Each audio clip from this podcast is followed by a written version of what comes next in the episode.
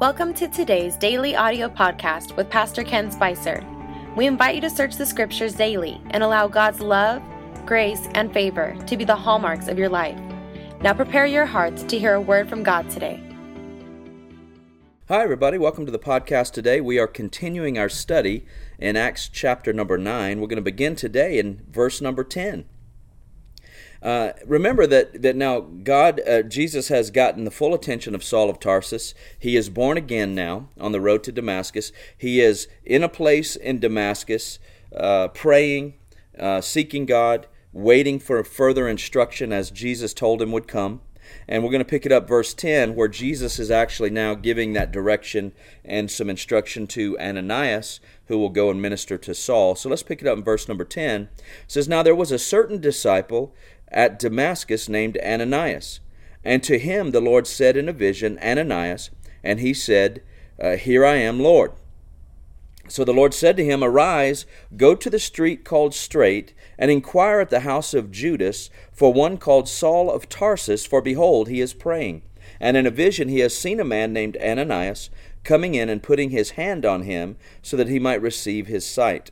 So here we see God now working behind the scenes uh, in the personage of Jesus Christ. Now already in heaven. Now he's he's resurrected. He's he's uh, eternally now in heaven at the right hand of the Father, and he is encountering Saul on the road to Damascus. Now he's encountering Ananias. So it would tell us that even in the new covenant uh, reality, there are still visions and still you know inspired divine instructions and so forth. So we still hear from God even today. So even if you've never seen a vision uh, or anything, I'm telling you, the Lord has spoken into your heart through His Word uh, and just uh, from His heart. And, and, and, the way you know it's Him is it always lines up with His Word. But uh, here we see now Jesus speaking into the life of Ananias, giving him instruction to go minister healing uh, to Saul. So then Ananias answered and said, verse 13, uh, Lord, I have heard from many about this man, how much harm he has done to your saints in Jerusalem. And here he has authority from the chief priest to bind all who call on your name. And doesn't Ananias sound a lot like us in so many ways? I mean, uh, there's there's reason to, to, to look out at the world and say, well, you know, Lord, I'd go down and, and preach to those people, but they're not going to listen anyway. They don't care about you. Uh, they don't care about anything. They don't. They, they just don't have the same uh, worldview as us, and, and you know they're just not going to ever receive. And, and this is exactly what Ananias begins to do. I mean, this man was brutalizing the church and Ananias really doesn't want to see him saved. He really doesn't want to put himself in jeopardy to go lay his life down. Sometimes God is going to ask you and I to do something that's uncomfortable, and it could be that it's dangerous. And uh, and so here Ananias is feeling that pressure. Uh, because now he's he's got to go do something that he's going to be way out of his comfort zone on, and um, and and he reminds me here in these couple of verses a lot like Jonah who really does not want to go to the Ninevites because he knew the goodness of God. He knew the power of God, and he knew if he if I go over there and preach to the Ninevites, it's likely they're going to repent, and and then God's going to forgive them. And so he didn't even want to go. That's why he fled. That's why he ended up in the in the belly of the whale. So at any rate, uh, the Lord said to him in verse 15, Go, for he is a chosen vessel of mine to bear my name before Gentiles kings and the children of Israel. See, at this point, remember also that nobody knew Saul was saved. Nobody knew that he had had this encounter on the Damascus road. Nobody knew that, that he had said, Who are you, Lord? And then when Jesus identified himself, he said, Lord, what do you want me to do? So he submitted his life.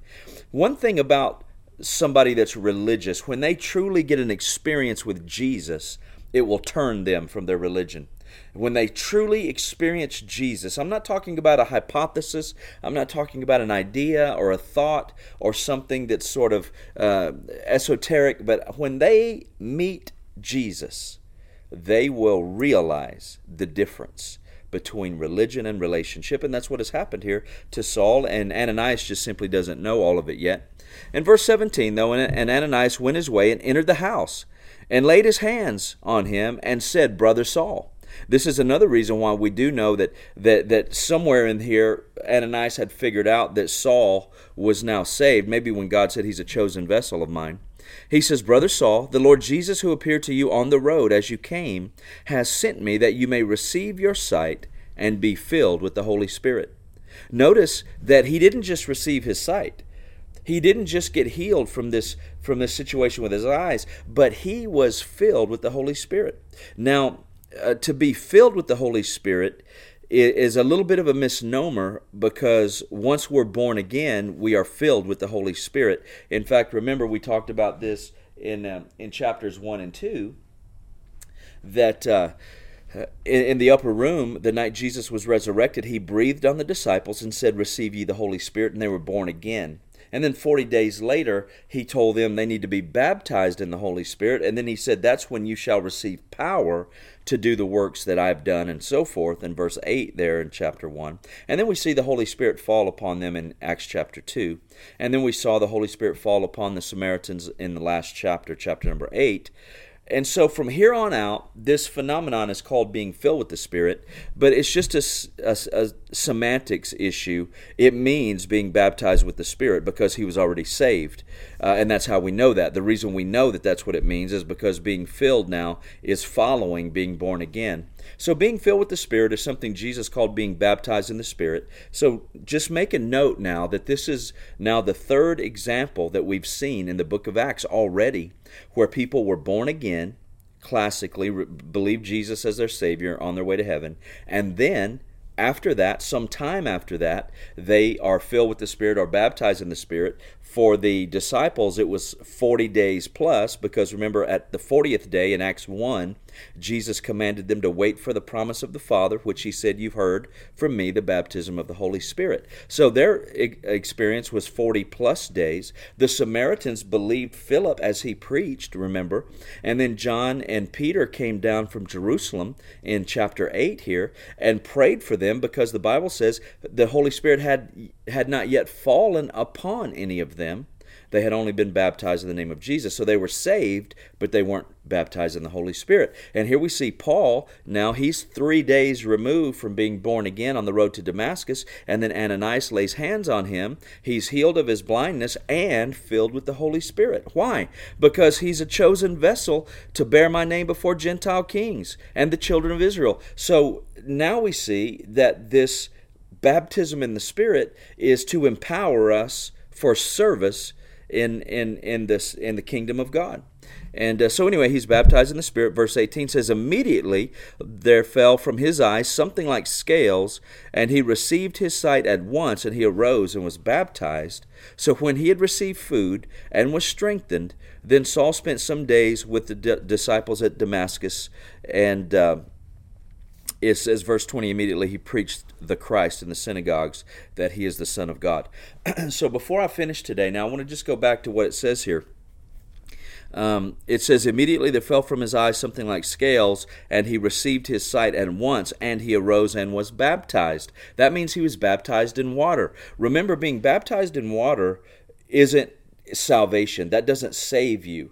Uh, it's a symbolic identification with the death, burial, and resurrection of Jesus Christ, and that's why we do it today. And that's why you'll see in this in, in these remaining examples here, at least one, where people are saved. In one example, in, in later in the book of Acts, people are saved, then water baptized, then filled with the Holy Spirit or baptized in the Spirit. Here we see Paul, it's just the opposite. He's saved, he's baptized in the Spirit, and then he's baptized in water. So just remember that the only requirement to being baptized in the spirit is to be saved first. You must be saved. 2 corinthians 2.14 tells us that the natural man cannot receive the spirit of god because it's foolishness. So the only way to receive the spirit of god in all of his fullness is to be first born again and have the holy spirit within you and then it's no big deal to have the holy spirit uh, upon you. So again i don't want to i'm not going to stop and teach all that just yet. I just want you to continue to see these examples as we get there. The bible says let let everything be established in the mouth of two or three witnesses. And now I've just given you three witnesses, and there's two remaining as we move through this, this book of Acts. So, at any rate, that's all of our time today, my friend. We'll pick up right here tomorrow on the podcast. Thank you for listening to today's podcast. We pray you are blessed by God's Word. For more information, visit our website at www.newcreationca.org.